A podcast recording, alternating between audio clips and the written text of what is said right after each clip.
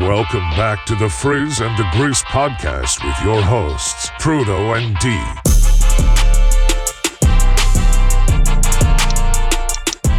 Hello, everybody, and welcome back to Frizz and the Grizz. It's your boy Trudeau, and always my buddy D. What's good, homie? What it do, baby? And special guest making a guest appearance, our first guest, the inaugural guest on the podcast, my man Biddies from My Wheelhouse Basketball pa- Podcast. What's up, man? What an honor. Uh, it's soup season. I'm happy, happy to be here. Let's do this. It's it's a bit of a weird thing for us today because not only are you here, but it's a different format visually for those watching Yeah, live. this is weird. Watch this. Watch this. it's just like a close in on my face. I feel like I should have done like some exfoliating before before recording, but we're I here now. line my shit up either. It's crazy. Yeah, so we apologize in advance if it's a little clunky today. We're gonna try to figure out the how to run the uh, triangle offense. It'll be interesting to see. But speaking of triangle offense, lots of basketball today. Biddies obviously from my wheelhouse basketball. Uh, so we're gonna talk some NBA, a little college football after that. We're back with Frizz's five, right? yes, sir. Back with the five, baby. and then the cap with the World Cup. So it'll be a fun episode. Uh, I have some stuff. So first, D for you, bro. What the fuck is going on? whoa, whoa, whoa, whoa, whoa. We didn't start off the right Oh, way. I'm sorry. My apologies. As we have to start it off every Monday because we are blessed to wake up above ground and not under. Happy fucking Monday, baby. All right, let's get it. Happy Monday. So just off the top for you, I have I have a thing for both of you off the top, but off the top for you, bro. What is going on in North Carolina? People are shooting up electrical towers and, and causing your state to lose power. So that's not my part of town. Uh, this is news to me. Please enlighten me as to where this is located. Oh, you didn't know about this? I, I was You're, worried you're about you. breaking news, Steve. I have no idea. Yeah, what you're like this about. is. Yeah, I was like, worried and I'm about plugged you. in majority of the day too. Like I get a decent amount of updates, but I didn't hear about this. No. Yeah, like somebody was like shooting at uh, electrical plant uh, somewhere in North Carolina, and like a whole county lost power. And I was worried that would be you. No, it's not here. I'm Franklin County, West Coast, kinda. Um, Okay. near out, out in Raleigh. Um, no, the unfortunately the the biggest news with that type of stuff, there was a shooter, an active shooter that was out in the Raleigh area like a month ago. That was unfortunate. Um, obviously to those that lost their lives, more importantly to those that are affected.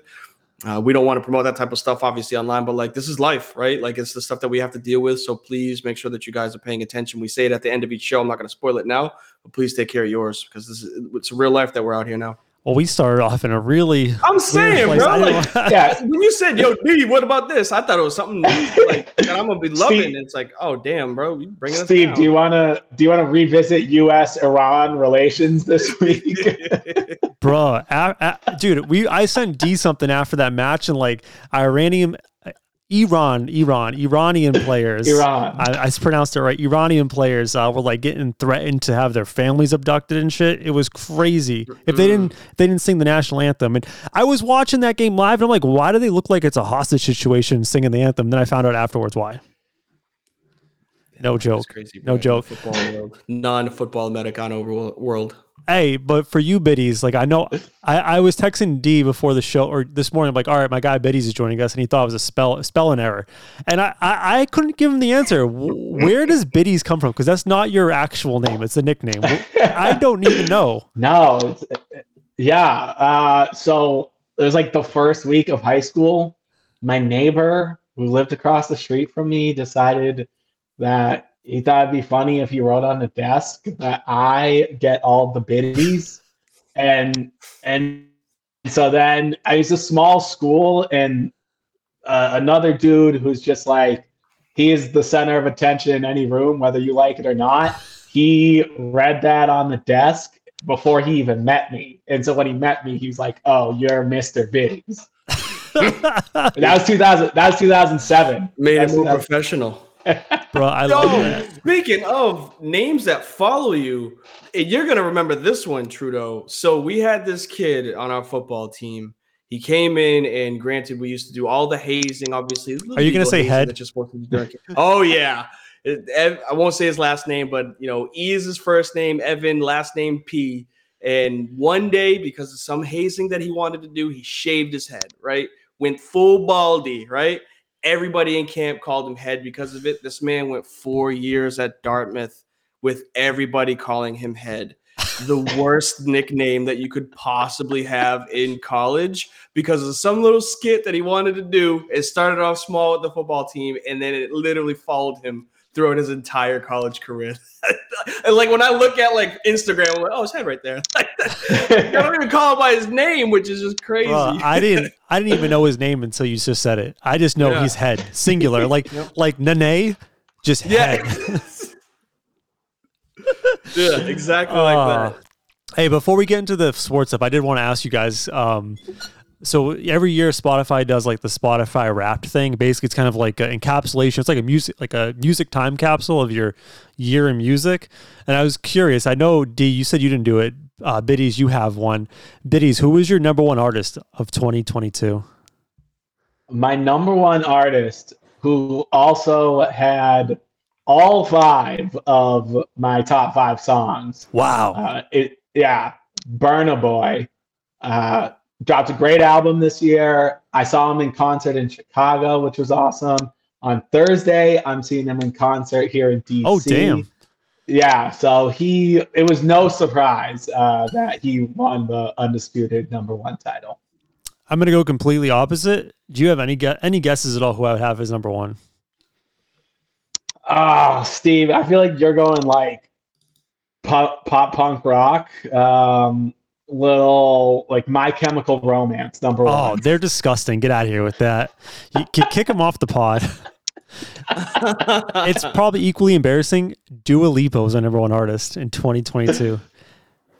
She's got bangers, man. She's got bangers. I I, I have I this, support it. the number one song was "Physical," and I played it 57 times, and I'm embarrassed to say that. a lot of plays, man. A lot Bruh. of plays. But just really quick before we move off of it, Yeah. My playtime on Spotify 63,000 minutes of music and 36,000 music of po- minutes of podcasting. 100,000 minutes of Spotify. I have a problem. That is a serious problem. Do you have you? I'm guessing you have a subscription, no commercials. Because if you did, Oh, that's a lot. Of, dude. I'm that's a lot of making, goddamn commercials. I'm making advertisers so much money. It's not even funny. Just leave it on play, have it go throughout the entire day, making a whole bunch of bread for a lot of people. That's what I do for the First and the Grid po- Grizz podcast. Those Love to 36,000 minutes, man. see It's all us. the full play count. But seriously, a quick God, plug. wow. Don't forget to subscribe, rate, review the podcast. Ooh, wrong button. Okay. Definitely the wrong one.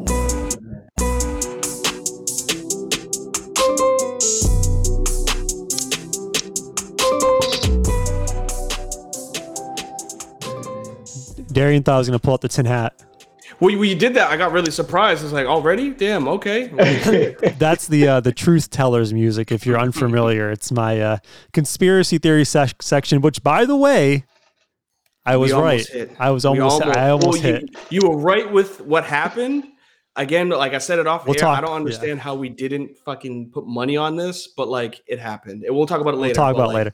We're yeah. going to start with some NBA stuff because that's why Biddies is here. He's the man with the plan with all the basketball knowledge. And we wanted to talk surprise NBA teams because kind of like what podcasts do at the quarter mark. I'm kind of pissed off because we talked about doing this exact premise, I think like Wednesday last week. And then on Friday, uh, Zach Lowe, Low, the Lowe Post podcast, did this exact idea. And I was like, are you shitting me? So uh, apparently it's a popular thing. So we're going to talk about some teams that surprised us. Either like they are projected to be better and they really start off shitty, or vice versa. They were projected as like a maybe a play in or out of the out of the out of the play in completely, and they've been a surprisingly good team.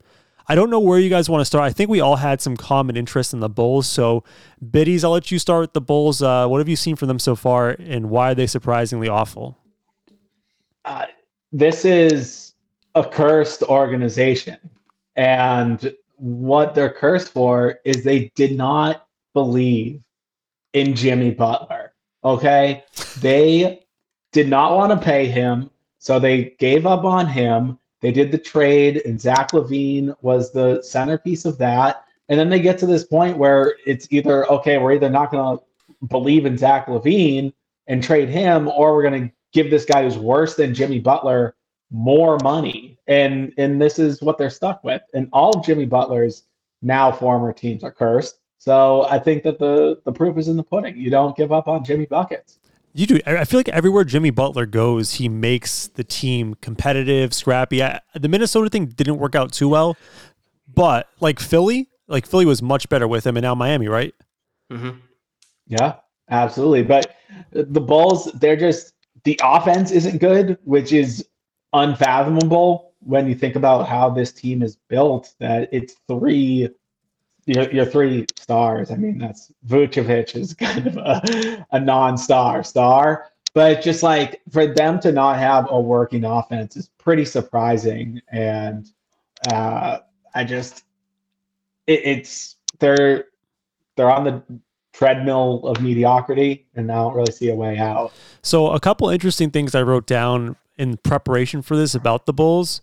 So they actually have to this point the hardest schedule. They have their number one in strength of schedule. So if you look at their they have, there's like a Pythagorean win column in advanced metrics and they are three. I know you're laughing, but they should have, as based on the numbers, three more wins that they already have. So basically, part of their problem is the opposite of last year, where they had a, weak schedule. They were the one seed, then they fell off. I think this is kind of like the flip side.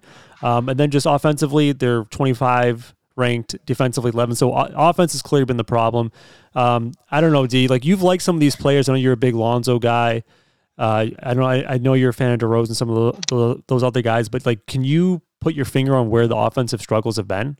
Lonzo Ball being hurt, hands down, that affects them. Uh, they traded for no, they didn't trade for. Sorry, they signed AC. Like obviously, being a Laker fan, like I loved the fact that he got his money. You know, he got his championship. He, you know, headband gang loved him out in LA. Um, he was supposed to be a secondary playmaker, lockdown defender. And then when you get Goran, Goran Dragic, I always say people's last names wrong. When you get Goran, he's the veteran that you have when you have your star playmaker point guard. So without Lonzo Ball being there, we saw how good they were when he was on the court last season. Like they were, I think, a top five seed, a top three seed actually for like a good portion of the season. They were, I think they were number one at the break. Yep. And then and then Lonzo Ball got hurt. And like I've heard things, you know, social media wise, Twitter, you know, everybody, you know, Woj's even texted me on the side saying things like texted you, you personally. Know, yeah, personally, man. Like just like in, an injury that like they don't have an answer for, and that's scary, right? So not only is it a knee that like you don't have, you know, really good effect when you come back from a knee injury, you're usually not the best, right? You're not the same person.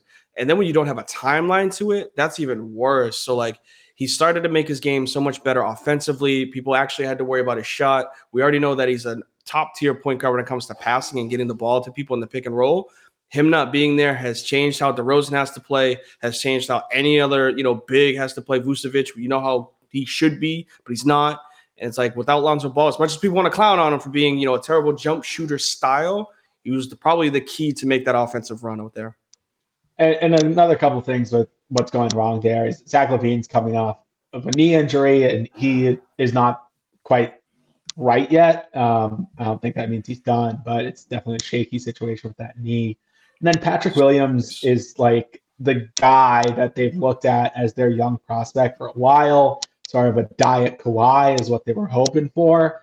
And his offensive game still isn't polished. He's still a really young player, but I think the Bulls uh, optimists would have hoped that he, he might be further along in his offensive game now. Yeah, and outside of the players, I thought another thing that was interesting is like schematically, if you dive into the numbers, because I, I, I admittedly I've watched maybe one Bulls game. They're just not on my league pass radar. But diving into the numbers, I thought this was interesting. So the Bulls are the second lowest team in the league as far as taking three point attempts. So they take a ve- they take less three point attempts per game than the Lakers, believe it or not, D. Mm-hmm. And they lead the league in 16 foot jump shots. So like shot selection is going to be a problem. They're taking a lot of difficult shots that are inefficient. They're not obviously you're if you're going to be that far back, take a few steps back and get the extra point in your your attempt. So not only are you seeing the, the loss of ball, LaVine coming back, hurting them, but the shots they're taking, they're not doing themselves any favors at all. That's the players that they have. That's the DeRozan yeah. effect. DeRozan's going to play underneath the three point line, and LaVine is also LaVine. When he, I mean, I know, like you're saying, Biddies. I know you know a little bit more than that than I do for, but I know based off of play style, LaVine's looking to get to the hoop and he's looking to pull up for that mid range. He's not really trying to shoot a three. So like your star players are not three point threats. And just to t- just before you get in he's like Vucevic, I know people think of him as a stretch big. He can stretch, but he only had one really fantastic season with Orlando. He's been like 33%, 32% the past couple seasons, so he's not the threat that people thought he would be. He, yeah, he's not he's not doing the Grant Williams game seven. oh shit, he just knocked down six three pointers on us. Yeah. Um, and I did want to get into one other juicy angle because like this is not me making this up right? This is a rumor. I told Darian this is a NBA rumor that's not quite like Woj Shams level where it's like that solidified. But now I've heard it on two basketball pro- podcasts that there's a strong possibility that if the Bulls keep on falling, that the Lakers will come sniffing around. And the the the players I've heard thrown around are. Westbrook and the two first picks, maybe lightly protected on one for um, DeRozan and Vucevic. Now, I thought a Lakers fan would say, "Hell yeah, give me that," but D gave me a resounded "Hell no," right? Yeah, shut it down, especially because of the draft picks involved. Now, I know you're saying that that's that's the only way that they're going to get a player like DeRozan uh, and, and Vucevic, but De- DeRozan and Vucevic, if they were free agent signings, love it. Trades to then put them farther into the hole when it comes to assets I don't think it's worth it um, to still finish even at best fourth, maybe fifth seed, right? Like they're not catching top tier teams in the West and they're not competing for a championship. If they were getting to, if it was a guaranteed lock for a conference championship, go ahead, because then you know let the chips fall where they may. But they're still getting bounced in the second round. DeRozan and Vucevic aren't fixing their shooting problems. They're just adding another big and clogging the middle. So like. you're getting rid of Westbrook's contract, but you're bringing in people that still can't shoot. The problem is that LA can't shoot. Biddies, would you do that trade if you're LA? I wouldn't because, like D's saying, it doesn't it doesn't really solve all your problems, and especially if maybe I could be talked into it if it was just one of the first. But if you're giving up both first, then this is really your only crack at the rest of the Davis James era for yep. the Lakers. You have those two picks to do something with, and um, and if you're not 100% confident that I don't even think that's like a, a conference finals team. So if you're not 100% confident there, then you you just can't do it. And I guess like the other end of the coin in this one is like if you are the Bulls, are you willing to admit defeat and fold and put all the chips in and say we're done, right? Because they went all out last year to bring in Vucevic to bolster this team to sign ball they thought they'd be a contender, and this is two years in a row now where they're they're looking in the mirror, and be like, we're, we're, "This isn't it." So, like, are you willing to fold if you're the Bulls? Do you think? I think. I think they should. I think we as I think we as fans can say a lot easier. Yeah, they should. But when you know when you brought in Billy Donovan and when you sign Zach LaVine to that contract, and you're painting a picture of the organization that you're trying to build, it's a lot tougher for the organization to just say, uh, actually, we're just going to throw our hands up and and we're going to try again, and, and we have a new five year plan. Yeah, I agree. And plus, like, if you are a general manager and you give up, you're probably getting fired. It's plain and simple. Like, if you screwed up, you traded traded away a guy who turned into Franz Wagner. You traded away Wendell Carter, who's probably better than Vooch right now, and you're trading away you traded away a pick that might be it's top four protected, but it could be a top five pick. The way you're looking yeah. right now, so we'll see. All right, let's get into a different team. Uh, I did want to talk Pelicans because while you're laughing, I bring it up because while most most people are haters, I had them in my preseason rankings. You can watch, listen to the tape. They were my number two seed. I am a big believer of the Pelicans. D, you're not such a believer. Why are you such a hater? First of all, I'm not a hater. I just told you once if so. I I didn't say I agreed with you, but I said I understand. And the reason why I understand is if if Zion is healthy, which he's played, they will be very good, right? Just because he is a mini Shaq, he brings the presence in the paint, and he's actually a pretty decent playmaker too for being his size. If he doesn't play, I love BI because he's a former Laker. He's not going to bring them, you know, to a two seed, and they're playing well. Zion is performing. He's on the court. Granted, he's not an every night player, but he is on the court. I'm just hoping that he doesn't get hurt. That's my basis. Is is if he gets hurt and goes down, that team goes down. Steve, I'm going to use a word that I know you love. Culture. the Pelicans have a culture. And if you were to to tell me that that this was going to be their start, then I would have thought, oh, okay, Zion's back and better than ever. Zion's missed games when he's out there. He's been very good, but he's still like a hair under his numbers uh, pre-injury. Uh, Ingram's missed games, McCollum's missed games, even Herb Jones has missed games, and yet they're still putting up really good numbers on both sides of the ball. Really competitive team, and I, I really love to see it because this time a year ago, it was just all negative stories about Zion's relationship with the team. About okay, does Zion take the qualifying offer and then walk away, and then the Pelicans move to Seattle? And so I think it's really nice to see that this has taken the shape it has and that they're a well coached team, have some stability, and and my fingers are crossed that Zion will um, continue to stay on the floor. Yeah, I think one thing that we don't give enough credit with this uh, with this with this gr- growth is that as soon as they traded for, we all mocked the trade when we when they traded mm-hmm. for CJ McCollum. Everyone said it's a shitty trade. He's overvalued. If you look at the record, even last year when they acquired McCollum, I think they had a winning record, even though it was a slightly over 500 record. Since they got McCollum, they've been a winning team, and that's what they've missed is that that continuity, that leadership at the point guard position, and I think the sky's the limit. Just to throw off some numbers for what this Pelicans team's doing. Obviously, the talk around the NBA is on the Celtics, which we'll get to your Celtics in a little bit. Even though they're not a surprise team, I guess you could say they're surprising because they're so good. Um, but everyone's talking about this, the Celtics and to a lesser degree the Suns. I know D, you hate the Suns, but those are the two teams with like the highest net rating. Sneakily, right behind them at third are these Pelicans. They have a net rating of six point nine, so they're like the third best analytic team in the league. Uh, defense third ranked, offense sixth ranked. I do think there's some interesting things, and you guys can maybe dive into the numbers here. They're doing it with great efficiency at the rim. So um, they're second in the league with layup percentage makes, third with dunk rate. Uh, they take the most shots with between zero and three feet under the rim, um, and they have the seventh. Despite all those numbers, and they have a what they they're taking the twenty seventh worst three point all that being said, so they're taking a lot of stuff close to the rim. They're not getting a lot of three point shots. They're true shooting seventh. So like they're so efficient under the rim that it overcomes them not taking threes. So to me, the biggest part of the success is Zion because having Zion, that's where he takes his his shots. That's his bread and butter. Is there anything else behind these numbers besides Zion's really good?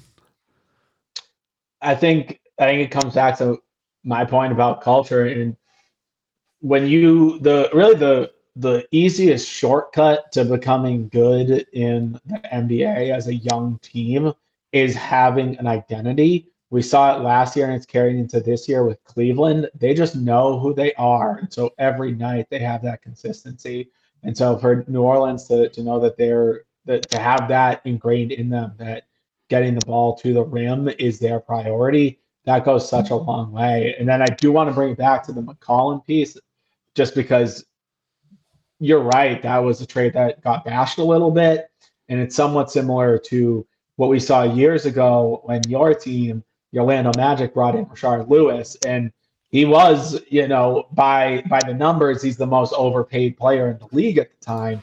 But when you hear uh, Stan Van Gundy talk about that team, he'll say, "No, we didn't overpay because bringing him in made us a real team and, and, things started clicking a lot more. So I think we're seeing that with McCollum's leadership and in a sense of like, hey, we should be winning. Yeah, I think the only real worry and limitation is uh, can Zion stay healthy? And I and you know this is a number I brought up of, like earlier in the season is at the time before this season, Zion had missed less games than Joel Embiid in his first two years or three years combined. So we see how Embiid's come back and he's rather healthy since then. I still think that Zion can have a healthy career as long as he's taking care of his body. I think the sky's the limit for this team, and I'm, I'm happy for them. It's good to see that. All right, uh, let's talk. Last point. Last point. Oh, go ahead. Um, yeah. Just on that, just you, you talked about culture multiple times, and I had to look at it just because like I had no idea. Uh, head coach Willie Green when you look at the pedigree that's behind that, there's actually like some some really good stuff. So if you think about you know, obviously a, a p- former player, now a coach. Most star players that turn into coaches are not very good, right? Expectations are because they were superstar coach, superstar player, they're going to be a superstar coach because they can teach people. Steve Nash being the Steve Nash. exactly Steve Nash being the latest of those, and then you have your Steve Kerrs, your Doc Rivers, your role players on championship teams, right? Not saying Willie Green was on a championship team, but just like look where he came from, where he was an assistant with Steve Kerr and the Warriors, then he was assistant with the Phoenix Suns, who went to the NBA Finals two years ago. So like that being brought up in that style of game allows you to a be with the young players, right? They all have a young team. So like he can relate to them different than like a Gregg Popovich can relate to them, right? And like if you involve the trade with CJ McCollum, where it's like, all right, this is what we needed as like the last piece, the veteran piece, but he's still like 30. Like he's a veteran piece, but he's not old. Yep. He's still like hip. You know what I'm saying? Like he's on social media. Like all of that encompasses podcast. all, all of that, yeah. Like we all saw that him and Dame. Um, but like he, all that encompasses Willie Green doing a hell of a job with this type of team. Not saying coach of the year way too early for that, but like this is something where like if he keeps this up, he's going to be up there for for definitely coach of the year with the uh, at the end of the season. Yeah, like I know you mentioned like law star players. Uh, you know, you said Steve Nash uh, don't become great coaches, and I, I think there's something to that because I, I remember they're talking about Barry Bonds trying to be a, a hitting coach, and when he explains to them like, oh, like how do we, how do I be great like you, Barry? And he's kind of like, I don't know, I just do it. And so you know what I mean? Like if you're that good, you just become so natural. You know, if you're if you're the guy who has to work from the ground up, you have to learn all the tricks of the trade. Um, all right, let's let's pivot off of the off of that team. Uh, the Wolves, disappointing team. They they got criticized. This, so we talked about CJ McCollum trade and them getting criticized and it worked out. I don't know if this is going to work out with the Wolves and their trade for Rudy Gobert. I don't. Where are they now? They're in playing position, or are they even in playing at this uh, just outside. They're in. Uh, they're tied. Oh, they're tenth. We'll say that they're they're tenth. Okay, so it's been a disaster. They just lost KAT for three to six weeks, so it's going to get worse from here potentially. Um, B- Biddies, is it just like the scheme thing that's screwing this team up, or is there something deeper? Um, KAT's been underperforming. D'Angelo Russell's been underperforming. And I mean, when the trade was made, everybody was saying Danny Ainge did it again. There's nobody. There's no. I mean, some people thought that the Wolves would at least be a good regular season team, but Rudy Gobert is just not. He's not an impact star. He he. You should not be let mortgaging your entire future to go out and get him. Um, and, and they also gave up some some decent role players. I mean, the truth of the matter is that they were a play-in team that lost in the first round, and they just went out and traded for a player who was not going to move the needle a ton for them. And so they've slid back a little bit. Maybe they stay in the play-in race. Maybe they stay 500. I think it's just the the disappointment that you make a big trade, you're supposed to be better. But really, when you break it down, I think it's not that surprising. Yeah, for me, I think this team lacks a few things, right? First, well, let's just let's just talk about the obvious problems they have. Number one, KAT. I don't know if you're aware, but KAT came into the season was severely ill in the offseason. He missed, I think, the last three weeks leading up to the season. Missed the preseason. He lost, I think, 15 pounds uh, before he started the season. He was unable to put it back on. The guy has some serious sickness, uh, like bad luck. He had like a severe COVID bout as well. So he's coming into the season not right. And I think another big thing is like we thought Ant Man would take a leap forward. He clearly hasn't. He may have taken a step back. And D'Angelo Russell, he's trash. Let's just say it. He's trash. He's a volume shooter. He was really fun in Brooklyn when he could just huck and chuck. This team needs a leader, just like CJ McCollum came to the Pelicans and stabilized them. They need a point guard who can actually distribute the ball. If this team had Chris Paul, like you remember how Chris Paul went to the Suns and were like, "This is stupid," but like they needed someone to just a veteran presence to be control the ball, stabilize the team, run plays. This is what the Timberwolves need. Instead, they get a seven foot French man. I don't get it. Cisco Gobert. Um, definitely don't understand the trade itself, uh, two bigs on the court that can't really stretch the floor. KAT can hit a three or two, but like, whoa, whoa, whoa, whoa, that's disrespectful. KAT, KAT He's the can shoot. greatest big big man shooter of all time. just because you win a three point shooter contest doesn't mean that you're the best shooting of big of all time. All right, Dirk Nowitzki, shout out. Um, what what I will say is, I, like, I, I KAT can hit a shot, right? But like, you're still not going to play. What are they going to run the triangle offense like through the big men? Doesn't work like that. Problem started and only because we started talking about it with the Pelicans uh, prior. Problem started in the offseason when Gobert and Gobert and Anthony. I like Gobert Alright. better. Yeah, Yeah, Gobert. go well, this is America. Um, Gobert and Anthony Edwards like were butting heads. Like this was beginning of the season. Like they were already going taking subliminal shots at each other. You know, sending subtweets, uh, being petty in the press conference room. Like that's the type of stuff that like gets you the tenth seed when your star that we just traded for is taking shots at your rookie sensation coming off of an incredible year, right? And it translates into what we have right now, which they can't play great together, right? Anthony Edwards wants the ball. He wants to take you one on one ISO and, and get his buckets. Rudy Gobert wants to try to be in the offense so like he can try to get an offensive rebound. Like one of them saying, get the hell out the way. The other one saying, no, I need to do something for you. So like it's it's not a good fit, right? Um, and like you said with the CP thing, like there is no distributor, there is no playmaker on the team. There's just a bunch of solo ISO guys out out there. I know Rudy Rudy Gobert Gobert. I know Rudy Gobert has his issues defensively, like as far as them picking pick and rolling him off the ball and like and killing him in the playoffs. I would I wonder if like there's a secret potential we haven't unlocked with Rudy. Because if you think back to his hear me out if you think back to his days at the Jazz like Donovan Mitchell I think him more of like a, a scorer as well a scoring guard. You have Ant Man and D'Lo here scoring guards. Could he be another level of good if you actually had a pick and roll point guard and and, and use Gobert in a pick and roll situation? Am I am I crazy biddies? Uh, just the thing with Go- Gobert is that really all he can do is finish at the rim, and so to be a to be a really functional pick and roll player that you can build the offense around, you got to be able to like take a dribble sometimes. You got to be able you got to be able to you got to be able to see a man in the corner and hit it to him in his chest so he can stick the three. And that's Yeah. not what Gobert's about. Gobert's about blocking people and getting buckets again, I I- also another um, tidbit, and then obviously you can move on. I think the the Wolves were the NBA champions of the play-in last year, right? Isn't that wasn't that oh god was that that team? Hey man, that's your man's. That's your man's. Watch out, Patrick Beverley. What- that's I your know man's. he's an LA you know player now, but like that's what I mean by like unnecessary dumb stuff that like you're celebrating a play-in game that you won as if it were a championship.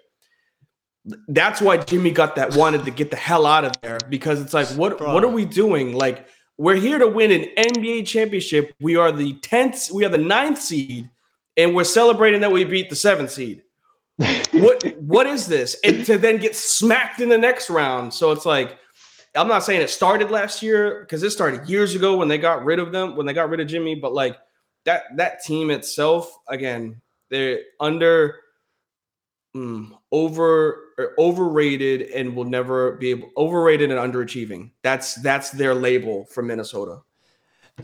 And we'll see with KAT because if if the Wolves go on like a nice run while he's out, then are they are they trying to calibrate how they can undo the Gobert trade by trading KAT? Like, I mean, I've heard that. Yeah. And the thing is with KAT though is if you get rid of him, where is I guess you're just running everything every everything for Ant Man. Like where else are you getting offense? Just Ant Man.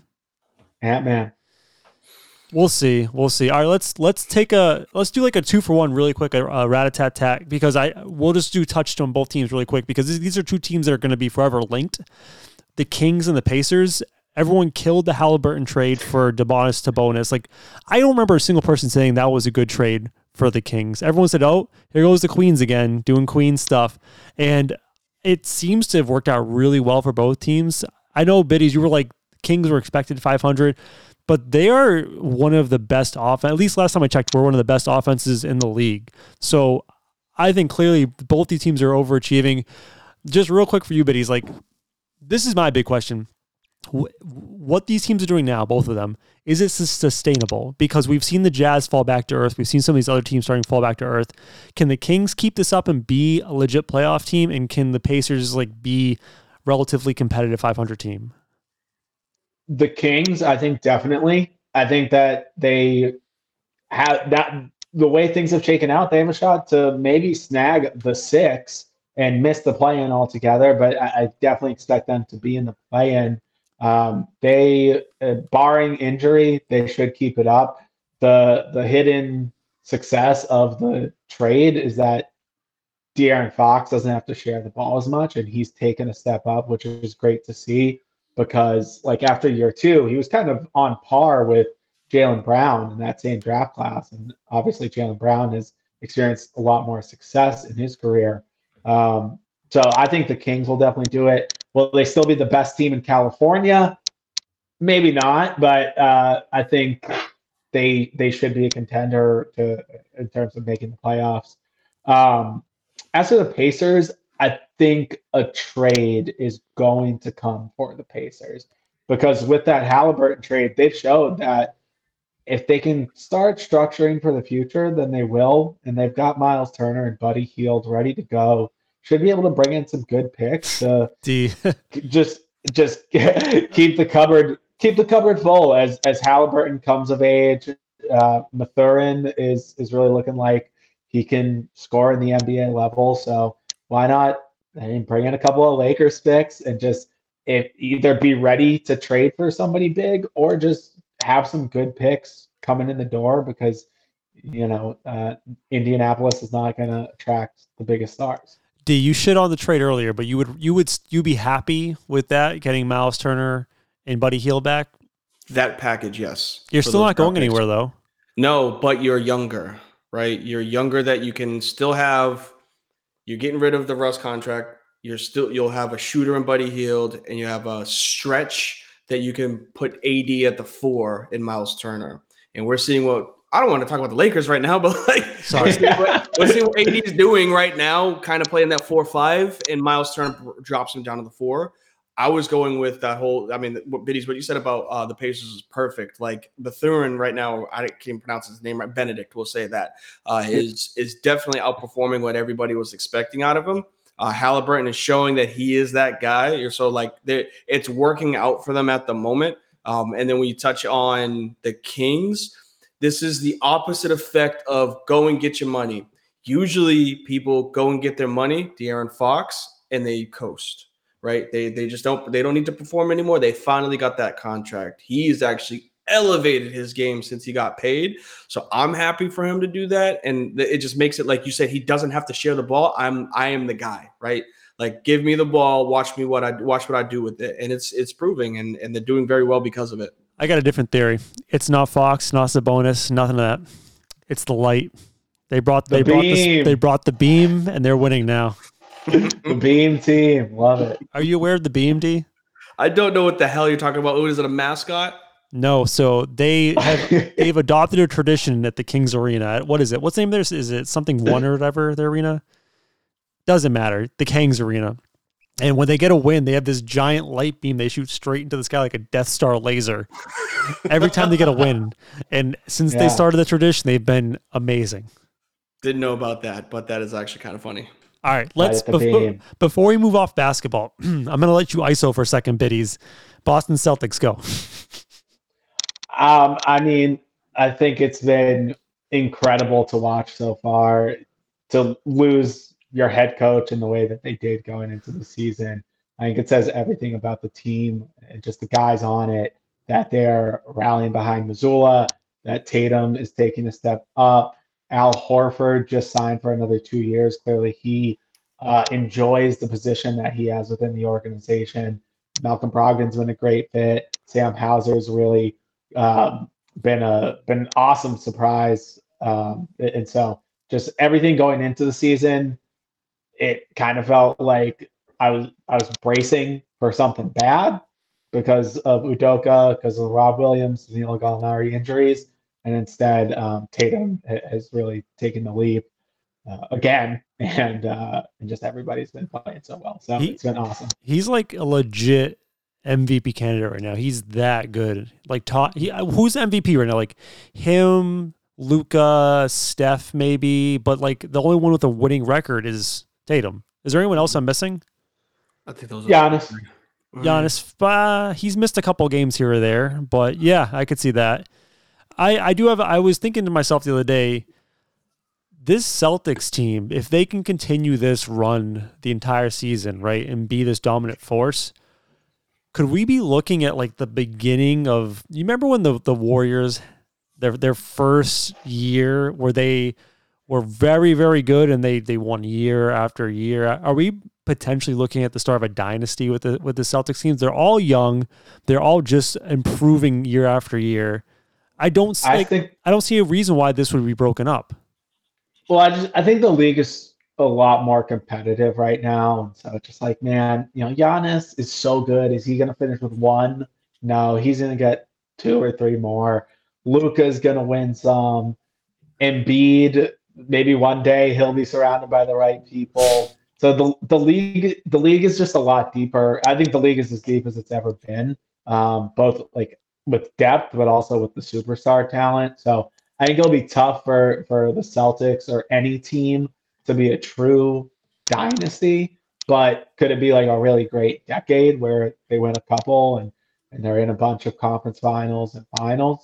Yeah, I think short term, just because I looked at it, like right now, you're about to see is the not really. They have a tough schedule ahead of them right? They're, they're going on their West Coast trip this week. Uh, so I think they're playing, uh, granted, they're out of the States right now. They're playing in Toronto, but they got Phoenix, Warriors, Clippers, LA. That's a good stretch. And my big thing, I know you had mentioned it, Biddies, um, losing their coach. My thing was they're going to be in an amazing regular season team. Talent wins in the NBA, and they are more talented than a lot of teams in the NBA when it gets to the playoffs and you're no longer going off of back to backs, right? People that are tired, people that are load management, whatever you want to call it, and you can scheme against players or, or teams, that's where missing Ime Udoka, I feel like, is going to draw its head. And I know that you're saying that you don't, uh, Trudeau gave it the look like you don't need coaching in the NBA. We saw what coaching happened last year but with no. the Celtics, where they were cr- we'll say a lack of a better word, shitty up until the break. And then after the All Star break, you're seeing them right like what they are right now. Ime Udoka played a huge play in that, and it's just but, it's the drawback after it. I think I, I think that was more personality wise than schematically, and that experience has changed the guys that they're just carrying themselves in different ways that you weren't seeing before. And, and then, I mean, it's insane that Sam Hauser was under contract last year and not getting minutes in the playoffs the way that guy can knock down shots. Malcolm Brogdon, huge addition. And we haven't seen the third best player from last year, Rob Williams, yet. So I think I, I think they should be able to take care of just about anyone unless Giannis goes superhuman, unless Steph goes superhuman.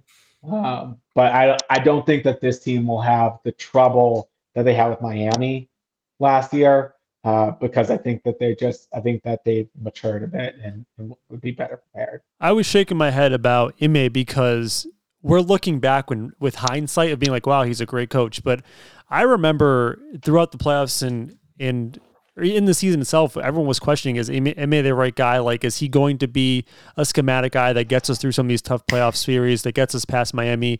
So the questions were there with Ime. So I don't want to give discount Joe Mazzulla, Mazzulla or Mazzulo. Mazzulla. I don't want to discount him and just be like he's not as good as Ime because we had the same questions last year. So we'll see what happens.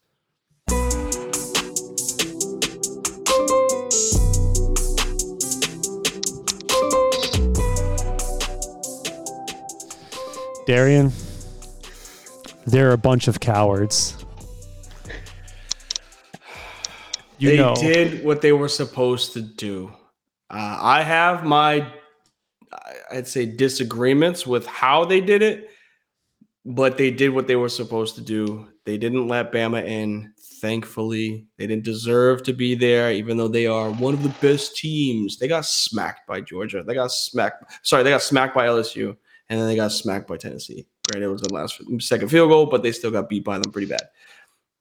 The college football playoffs, the way that they set it this year, the reason why I'm aggravated by it is they just proved that conference championships mean absolutely nothing.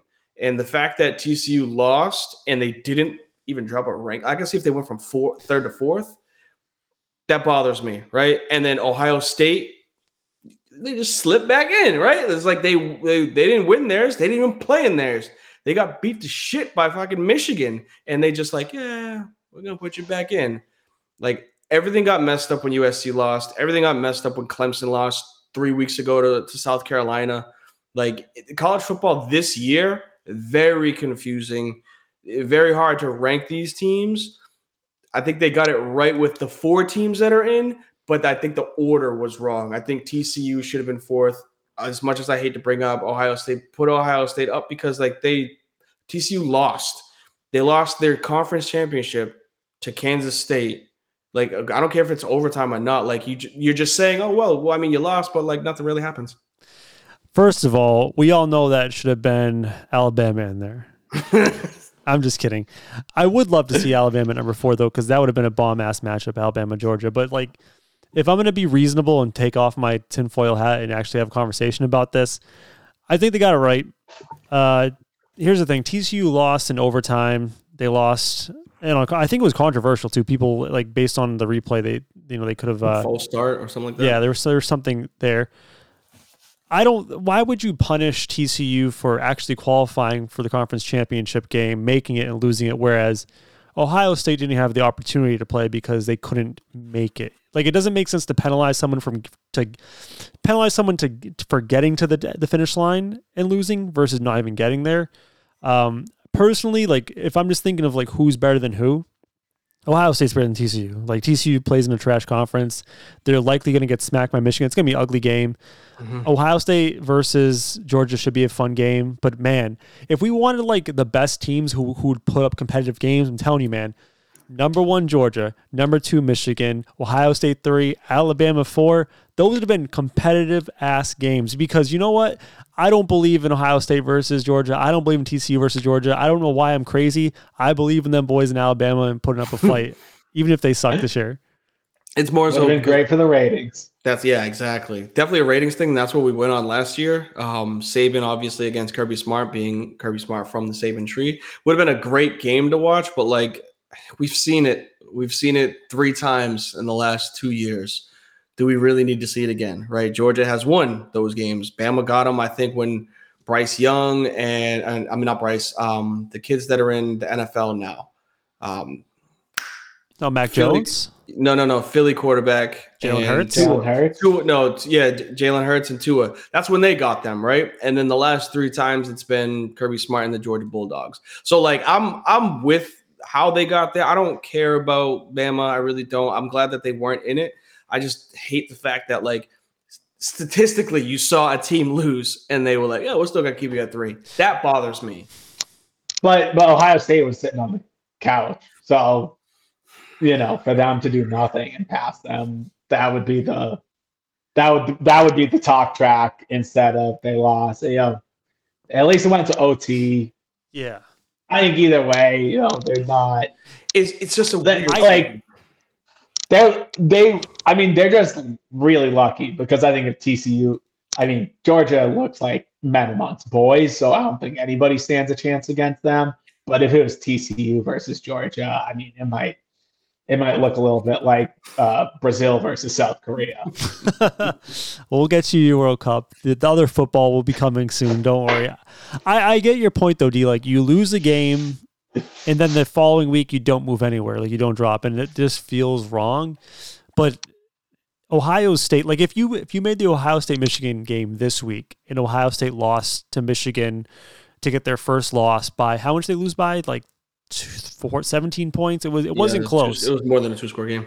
So if you just switch the weeks and put Ohio State Michigan in the same week, you wouldn't be pro- complaining at all because one loss is by three points in overtime, and the other one's by 17 points. And you would be like, all right, that makes sense. But because the losses happen in different weeks, it just feels weird.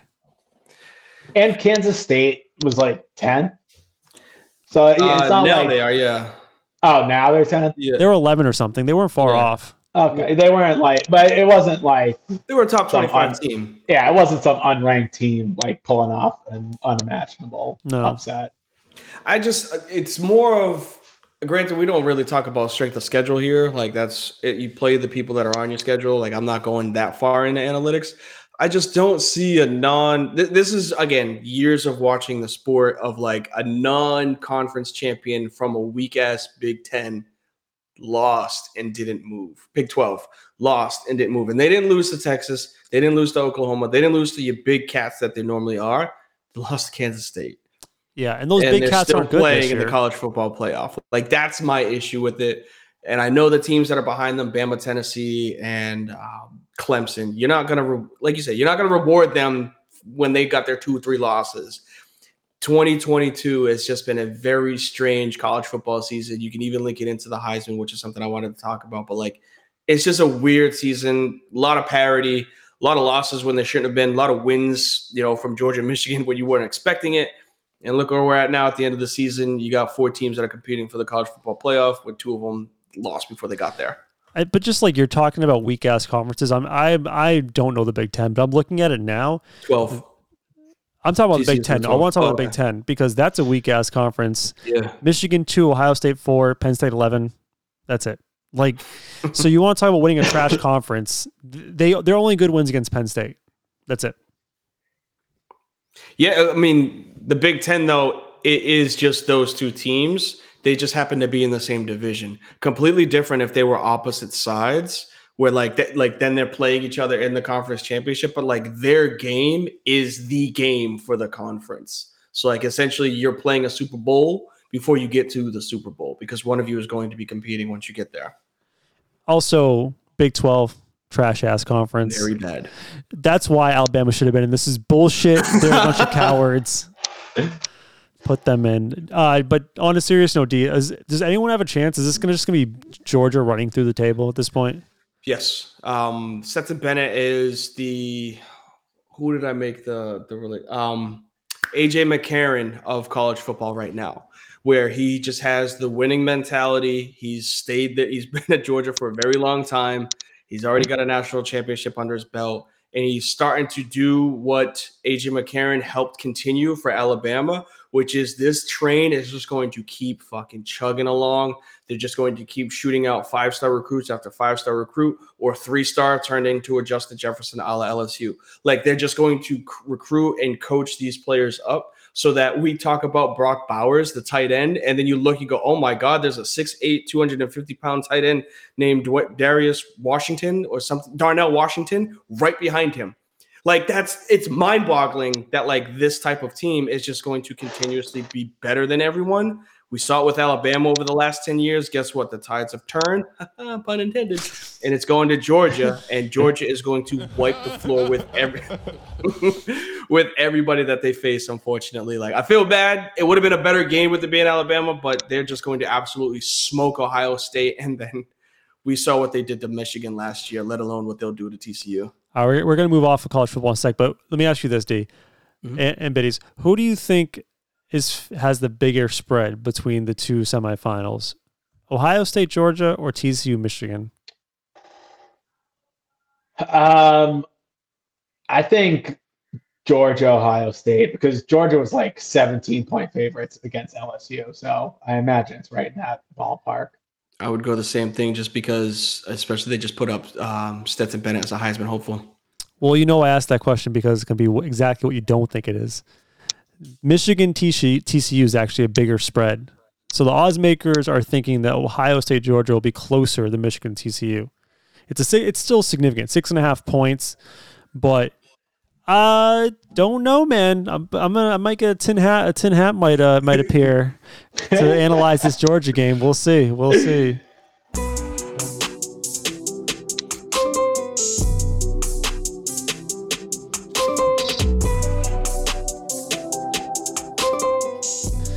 Well, it's that time again.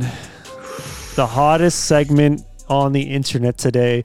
And biddies, you get to be here to experience live the Frizz's Five for the first time. Are you excited?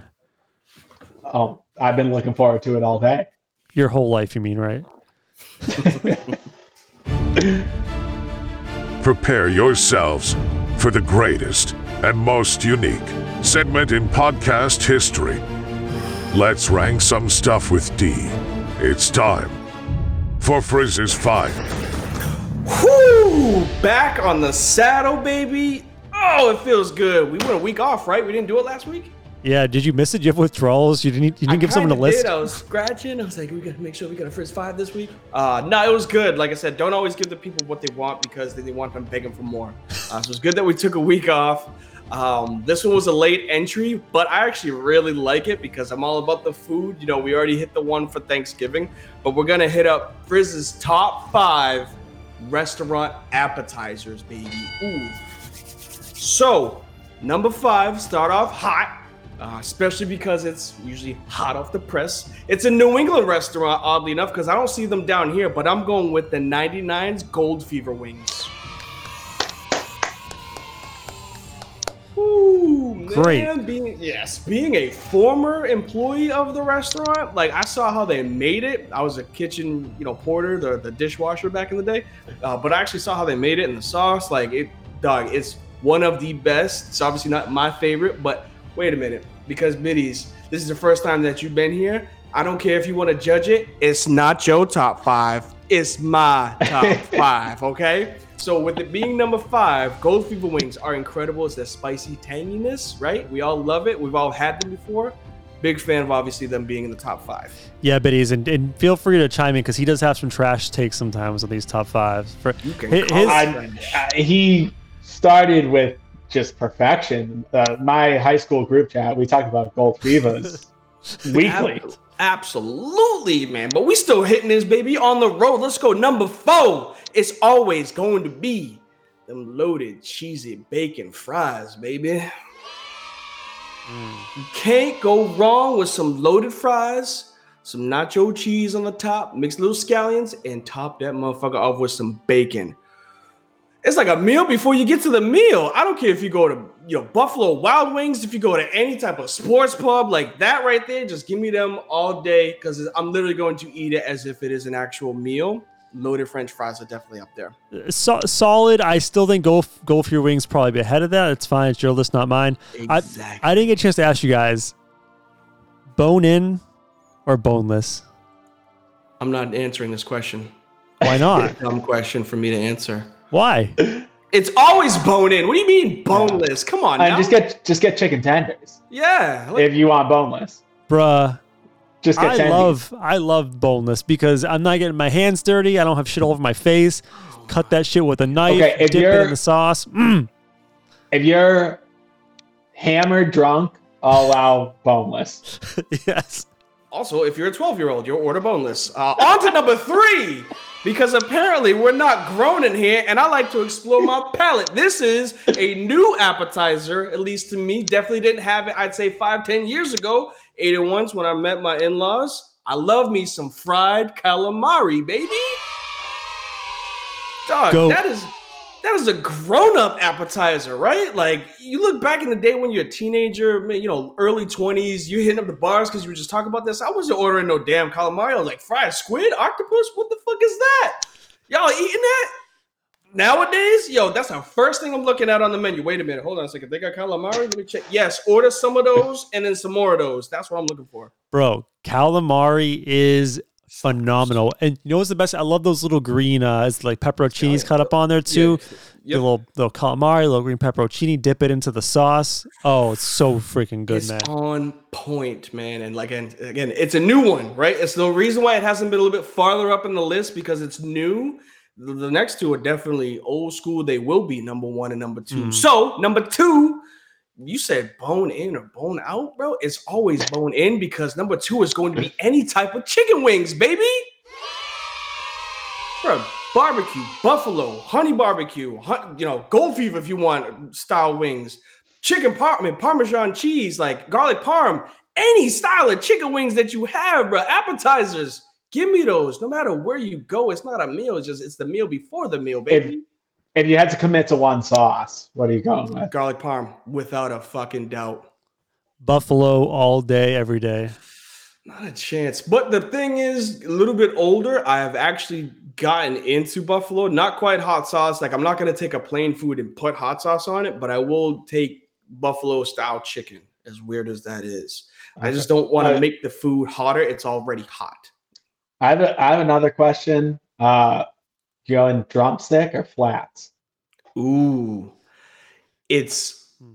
better flats, but drumsticks has more meat. That's just that's that's it right there. So I'm gonna go flats. I'm gonna go flats. I, I'm I'm digging the drum. I'm I'm very not messy eating. So like Yeah, the drumsticks is so much 12-year-old right simpler. here, forgot It's about so much I, I am also going drumstick. He has to like perform surgery on the flat. Somebody's like, you got to watch this TikTok. Right. Like, I'm not watching the Although TikTok. It's it's twist, pull, eat. It's that simple. Twist, crack the leg, pull that one out, chomp on the other leg. It's that Eat. simple. eat, Yo. eat. I like don't to try to get about- fancy and just stick the whole thing in. Or try to debone it at once, but then I, you know, choking hazard. Again, I'm a Do that one 12 year old. Yeah, time. you- What did you? What are you trying to do? You attract a crowd. You got first For you put it in. that are listening First you in, put it in.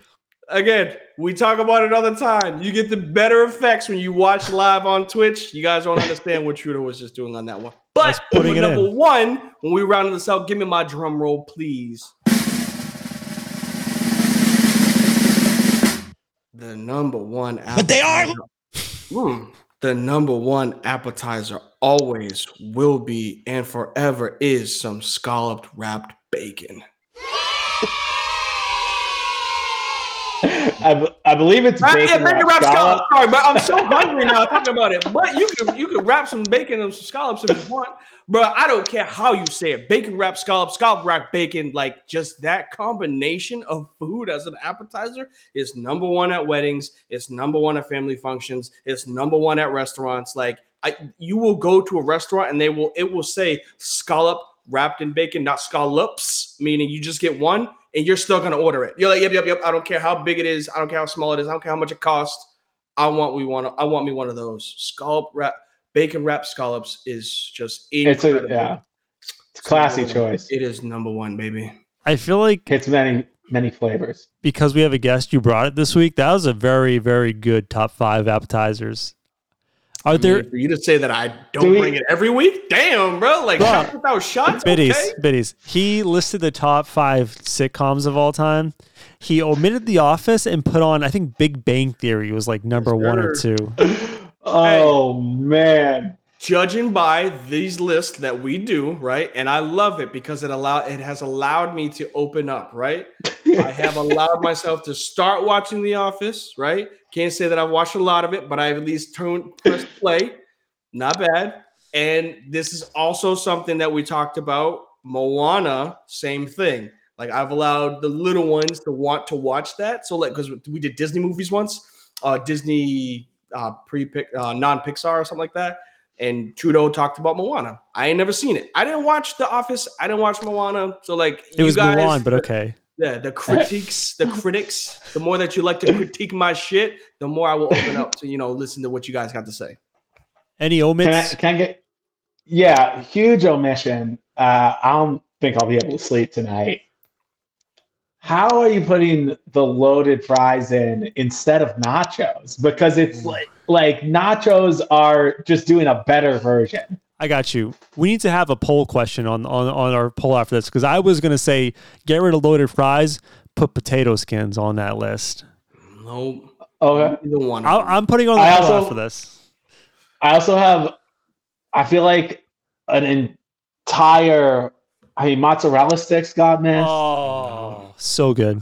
Anything, any, I mean, my pick would be crab rangoon, but Chinese restaurants have like 18 top five worthy appetizers. You You could just have done all. a menu, yeah, and just go one that- by one. Off. I mean, Chinese appetizers might be a future for his Next time I come back, we'll just do We Chinese have top think about that because I was on the I was towing the lines of some wontons. You know, I was I was a big fan. So you know, some uh, I, the thing is, with potato skins, not to forget, obviously, which you said, potato skins. I've I've eaten so many. I like I said, I used to work at the 99, kind of over them.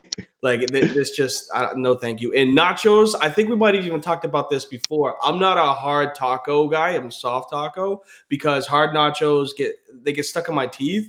So no, like I'll bite into a nacho and it'll get stuck in my gum, and I'm like, if I'm in pain, why the fuck do I want to keep eating that? So no, thank you on the nachos. I'm good. I'm with you, Team Soft Taco. And the poll question is up. Better, better appetizer: potato skins, loaded fries, or nachos. We'll see who actually won wow. that one. I like it. That I'm gonna, I'm gonna retweet that one. I appreciate you doing that.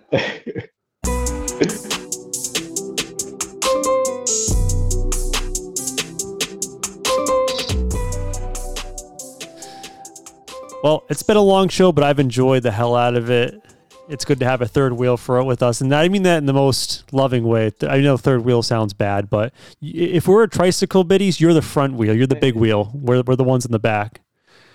I think Somerville, Mass legalized uh, polyamory. So it's, it's just the way of the world these days. Hell yeah. All right. So let's talk a little football. And by that, I mean football because Biddies loves soccer. He's a big, he actually is a big uh, Serie A fan there in uh, Italy. How's Napoli doing this year?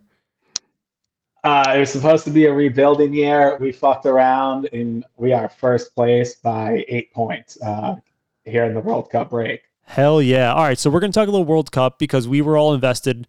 Um, we were pumped that the United States advanced. We actually didn't get to talk about that match because we recorded on Monday last week. Lost to the Netherlands. I don't know how we should approach this. Um, I guess just like tournament takeaways for the United States, maybe the United States going forward and other general World Cup things. I'll just get us kicked off. We freaking need a striker, man. We have no goal scorers. And I think the biggest thing that really pissed me off this roster construction qualifying, I love Ricardo Pepi. They left him off the roster. I know he's young. I know he's inexperienced, but he got us goals when we needed it in qualifying. And when we needed goals in the tournament, we could not put them in the back of the net. I think we had what? We had two against Netherlands um, and then two the rest. So four goals all the tournament. It's just you can't win the soccer match without scoring goals, and that's that's what we are right now. Yeah, I mean, it was it was a good showing. To they that was really the goal was to get out of the group stage. I think they were the youngest team or second youngest team at the tournament. Uh, home field advantage is enormous in soccer, especially international. So to to be having the next World Cup on home soil will be huge. Um, definitely need definitely need that striker who will just open up the field a little bit more for because we have two good guys on the wings with Pulisic and Weah. Um, so just having a guy in the middle will, will change a lot. Um, and yeah, I mean Netherlands. The Netherlands was a better team who played their game, and so nothing nothing to be ashamed of. I think it was a good showing, and I think it gives some stability that Berhalter could stay on as coach and, and hopefully build the program into um, something that we can see a deeper run in our own backyard. Yeah, I've I have mixed feelings about Berhalter as a as a as the gaffer, as they say. It's I, I think that we were premature in, in playing this kind of uh, attacking style. I think we would have maybe been better off, better suited to playing more of a counter attacking style. I don't love a 4 3 3 formation. I guess maybe it's depending on like what roster we had. Um, but I think also he was out coached. You know, you saw in the first match we we were up against uh, Wales. They made adjustments. We couldn't make adjustments. They came back and they won the game. Um, and then the same thing. I think I think even the Netherlands coach said that there we didn't make many adjustments and and it was easy for him to out scheme us. So I think that just goes to in-game scheming. Like, yeah, I don't think he's the guy to when things get tight and you need to make a change. He's not going to deviate from the game plan too much. And personally, I just think the way the U.S. played most of the tournament was kind of cowardice. You know, like we, I know our offense isn't great and it's limited, but at the same time, we didn't take a ton of chances. Uh, you know, when we got a one goal lead, we were just hanging on for dear life. And I hate playing that type type of soccer. I hate getting a one goal lead and holding for 50 minutes. But uh, he will keep the job because he did what he, he, was supposed to do. He advanced to the next round, and uh, you know, we'll see what happens in 2026. I know it's different what's in your backyard, but we need we need significant improvements if they want to do anything. Do you got anything on the World Cup? yeah, I mean, it's this is a tough subject for me. Like I said, I am the casual for it. Um, I think we talked off air at least about formations and whatnot as to like what's going to be better for them moving forward. I was going off of FIFA, the video game, and you schooled me with like what they should actually play. Um, so like, I think my my biggest takeaway was their talent, or at least their their their age that they have right now they're too young, they're too dumb to understand like it should be a negative effect to them. To them, it's like, oh wow, we got this far, we actually advanced to the the knockout stage. Like, what's the next goal? The next goal is to advance to the next round, and like they should still have what two more? If it's every four years, they're all within their twenties right now. They should have what two, maybe three more times together. That's like the chemistry. Two more, okay. That's that's the chemistry that you build, right? That's the Landon Donovans. I know that's a lot a long time ago, but like that's the Landon Donovans where like those skilled players, if they're forming together, that culture that we talked about in the NBA, um, staying together when they get to that second wave and then the new talent is coming up. They have championship style pedigree. They didn't win a championship, but they have pedigree to play in the World Cup to bring up the new, I guess, like neophytes uh, to let them know that hey, this is what we used to do. This is how we got here. Just listen to what we have to do, and I promise you, like it will show you guys the way for us to compete better next season, next time that we compete if, in the World Cup. If I had like a report card on the U.S. in the World Cup, right? Defense a B plus. I thought they were very sound defensively. You you disagree, but Biddy's Bell. What you gonna say? I was saying. Uh, I mean, they they gave up one goal in open play during the the group stage, or no, they gave up no goals in open. Oh, so you're you're saying it should be higher than a B plus? Yeah, I mean, they got beat in that that last. I, I would say like it's an A minus. Okay, I'm just because saying like, was an A. I'm thinking like on the world's like compared to like the best teams in the world, like they're not an A plus in the world, but like if you want to compare our level of play to the world, like it's a B plus. Like it's it's above. Okay, average. okay, okay. I I got. You. That's how I'm kind of doing it. I would say like possession and advancing the ball, B minus, C plus. I think we did a pretty good job. Like we we were able to control the ball, advance up the field, and look composed, and then finishing is an F. That's if you watch the Portugals of the world, if you watch um, the Brazils of the world, when the ball is put in the box, there's no hesitation. They finish. They don't think about it. They just know what to do and they put it on goal. We got the ball in the box, and what I saw a lot is that guys got the ball on top of the box and they just thought for one second, like, should I pa- shoot pass? And it's just, if you don't one time and, and make your move, defense is there. So it's obviously you got to improve the skill, but like just be more aggressive. Like you don't have that alpha at the nine. Be like, I'm going to get my shot. Yeah, I think I think from that possession piece, really only England was the game that uh, they were creating consistent chances.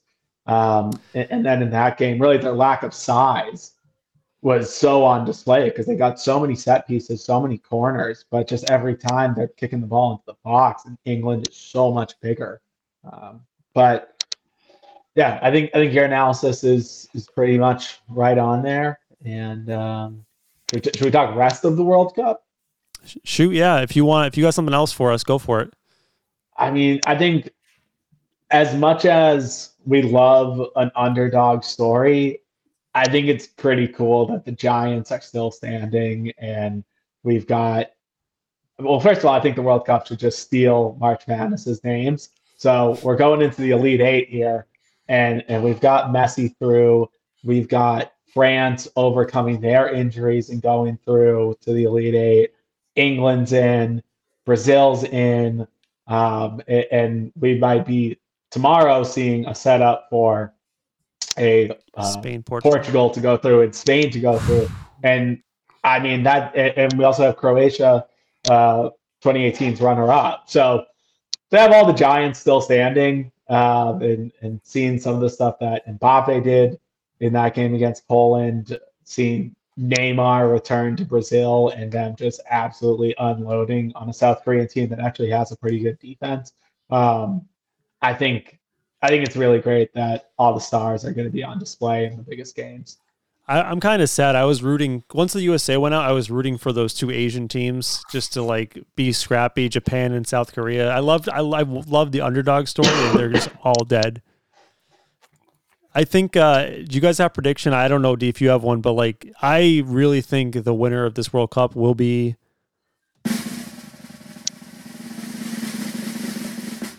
France back to back, baby. Let's go. They're dominant, dude. They have experience. They've already won the cup. They have a premier player. They look really, really good. Yeah, I, I was I thought that the injuries they had coming into the tournament was gonna end up being a downfall um, but they've looked so good. And yesterday I was thinking, okay, whoever wins France versus England's gonna win it all. And then my pre-tournament pick of Brazil came out and reminded me. So I, I got to stick with my pre-tournament pick now that Neymar's back. But France has looked pretty incredible, and the fact that Mbappe is tied with Messi and ahead of Ronaldo in World Cup goals is just insane. Yeah, that was my thing. I just wanted. I, I, said it selfishly that I wanted Messi to, you know, rise up. Um, I said I think when we first started talking about the World Cup, just because of the amount of talk that we keep hearing that he doesn't show up in these big style of games. I would love for him to silence, even if they don't win it. Just part of those, like he did his thing, as opposed to like you just said, Mbappe has more goals than him. But I know that Messi has played more games. Like I would rather see him advance a little bit farther as opposed to just get knocked out in the next round. Yeah, but he's really quick before we before we move off this. I gave a shitty answer when you asked me the question, why is Messi not showing up in big games? Why does he have that? Why does he not show up in big games? But he's like, do you have an actual good answer to why he seems to not rise to the occasion and like his teams don't go farther than what is expected? It's, I mean, it's just not basketball where you can put the ball in his hands and, and have him take over for the whole game. You got to create a full system. Argentina has had great runs and have won a South American championship during Messi's time.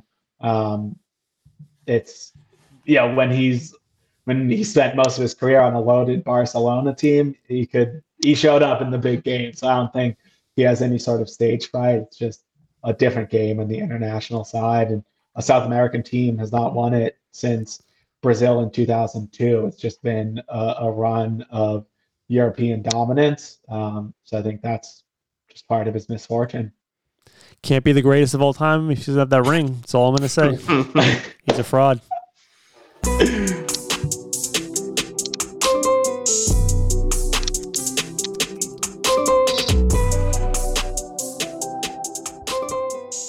All right, so we're gonna get out of here, but we're gonna do our closing segment. I liked it. We've implemented it's like the third week now. Biddies, if you're not aware, if you're new to the audience, uh, you know, it's been a long show, but I'm sure there's things you guys have had on your minds that we haven't really got a chance to touch on, different sports, pop culture, whatever. Um, but so this is your chance to get it off your chest. Let's do it. The show is coming to an end. But first, it's time to get to anything we've missed. It's closing time. One segment, two takes, Narco.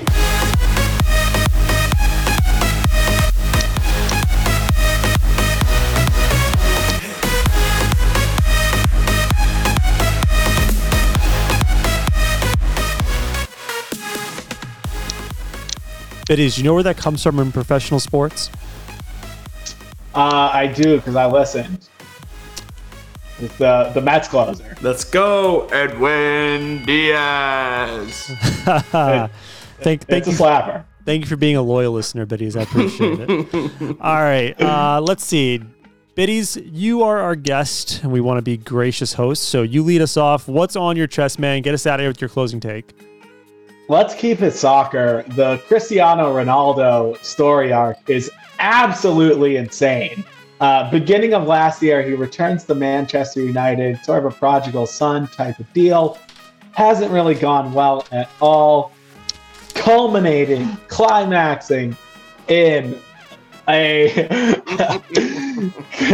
climaxing in a listeners at home on Spotify, Steve has uh, Ronaldo in his notes but he went on a Piers Morgan interview and just absolutely torched the entire Manchester United organization, manager, teammates, club legends, just unloaded on them, leading to Manchester United after uh, having unsex- un- unsuccessfully tried selling him in the summer, just saying, you know what, we're terminating the contract. And now he is getting the bag. 200 million, I think 213 million dollars to go play in Saudi Arabia, and it's just like, it, it just. Mm. What if like if like LeBron did this, it would be Twitter would be on fire. Elon would actually have a problem on his hands this time. So I mean, it's just it's just such a crazy sports story, and we're removed from it because we're here in America where we don't follow as closely. But it's just truly something that the fix was in from the jump. If he went on that interview and then a few weeks later he's getting two hundred million dollars a year. I'm so tired of Ronaldo. Like I'm just so tired. He's such a diva, the biggest, worst diva in professional football. I just I can't with that guy. And like to go play It'd for Saudi. So, like remember how much so, shit we gave the live golfers, the, like the Phil Mickelson who went to play to Saudi Arabia. We gave him so much shit, and and this clown's going over there for two hundred million dollars. Was it a year? Per a year. year. And no, like it's just like he's the perfect guy for it because he's just such a sleazeball. I'm just so done with him and his cock. I don't. He's probably a decent guy, but just like his face, it's just so punchable because it's just so perfect. I don't know, man. I hate him. And just imagine, imagine if Portugal won the World Cup. in like that's the in between. The worst. Uh, all right, D. Do you want me to go first, or do you want to? Uh, yeah, you, you go. I'll wrap us up. I got something interesting. All right, I got some numbers. Got some numbers, um, basketball related, NBA related. I've been saying this for years now. There is something weird with that second overall pick in the draft, and I did my research. Total win shares, shares. Why did I say shears? Total win shares for the top seven picks. Ready? Number one. 73.9. Number two, 49.7. Number three, 60.9. Four, 49.4. Five, 53.0. So the like the performance per pick, number one, you're golden. Like you're gonna get a stud. For some reason, that second pick drops off a cliff and then pops back up 10 points at number three. There is just something haunted about that number two overall pick. And ready for this? Do you want me to go down the list? Well, I'm going to. The past 10 years, the number two overall pick, Chet Holmgren, working out dandy. Jalen Green, I don't know. James Wiseman, G League superstar. Ja Morant, he's a winner. He's a winner. We like we like John Morant. Marvin Bagley the third, stud. Lonzo Ball over Luka. Over Luka, Yeah, if, and Chi- biddies, chime in if you have some other guys that got picked around around these guys, just as a reference point of how bad these picks were. Lonzo Ball, eh, okay. Over, Tate, over Tatum. Over Tatum. Uh, this one's a good one. Brandon Ingram in 16. Solid. All right, this is where it gets ugly. Uh, D'Angelo Russell, I guess you made an all star team. Jabari Parker, okay. This name. Over Embiid. Over Embiid. Victor Oladipo, that that draft class was pretty trash. I mean, we saw where his career's gone. And then the last two, Michael Kidd Gilchrist and Derrick Williams. Mm. Do not get the number two pick because you were. I don't know. I don't know why this happens. The number, the number, the number three pick's just more successful than the number two guy. But man, there is some sort of court curse with that number two pick in the NBA draft. Ugh, yeah, the Lakers had it. They, they had it, and they they they could not pick Lonzo though. So like, we let's not get on them. They had that. That was that was the LA boy being in SoCal. They had to fucking take him. I love the pick, but I hated that Tatum ended up being much better. Um, just to wrap it up, and I guess get us out of here because we are talking basketball. We are talking the Lakers, at least for me right now. This little run that AD is on, oh my goodness. Now, granted, I'm waiting for the wheels to fall off. This just unfortunately what it is being a Lakers fan and literally fan. Yeah. Um, but just like his performance last night, man, 55 and 17, ridiculous. Like he's having some monster games, 44 and 10, 27 and 12. He, in a game that they lost, I think he was like 37 and 21. Like, what the fuck is going on? A lot of it capped off with LeBron going down and we've seen this before where players elevate themselves when they don't have LeBron. And then we've seen when LeBron comes back, they kind of regress, right? AD hasn't done that. So we're we're in a weird stage with the Lakers right now where LeBron might be playing second fiddle for the season if AD can continue doing what he's doing. I'm not saying that he's a 55 and 20 guy for the rest of the year, but if I'm getting 30 and 15 and he's healthy, hey man, all bets are off with what they can actually be at the end of the season. But again, they won eight out of the last 10 and they're still in the 10th seed. So let's we take it with a grain of salt when we're out here in LA, unfortunately. Does he frustrate you? Because like you can see where his highs can be. It just is he can't do that all the time. No, it's not frustrating. It's just you're waiting for it to happen. It's just uh, you, you expect it to be hurt. Death taxes and AD breaking his ankle when he's getting a glass of water out of his refrigerator. Amen to that. Oh. All right. Well, I want to thank, first of all, Biddies. We appreciate you being the inaugural guest. It's been a blast. I really appreciate you being here with us today, man. Any last words for the people? Hey, thanks for having me. All right. D, as we say every time you guys are tuning in, either here on Twitch, Spotify, or Apple Podcasts, please y'all take care of y'all bread, take care of y'all chicken, take care of y'all mentals, take care of y'all physicals. Be blessed. Please be safe out there, and we'll catch y'all on the rebound. Peace.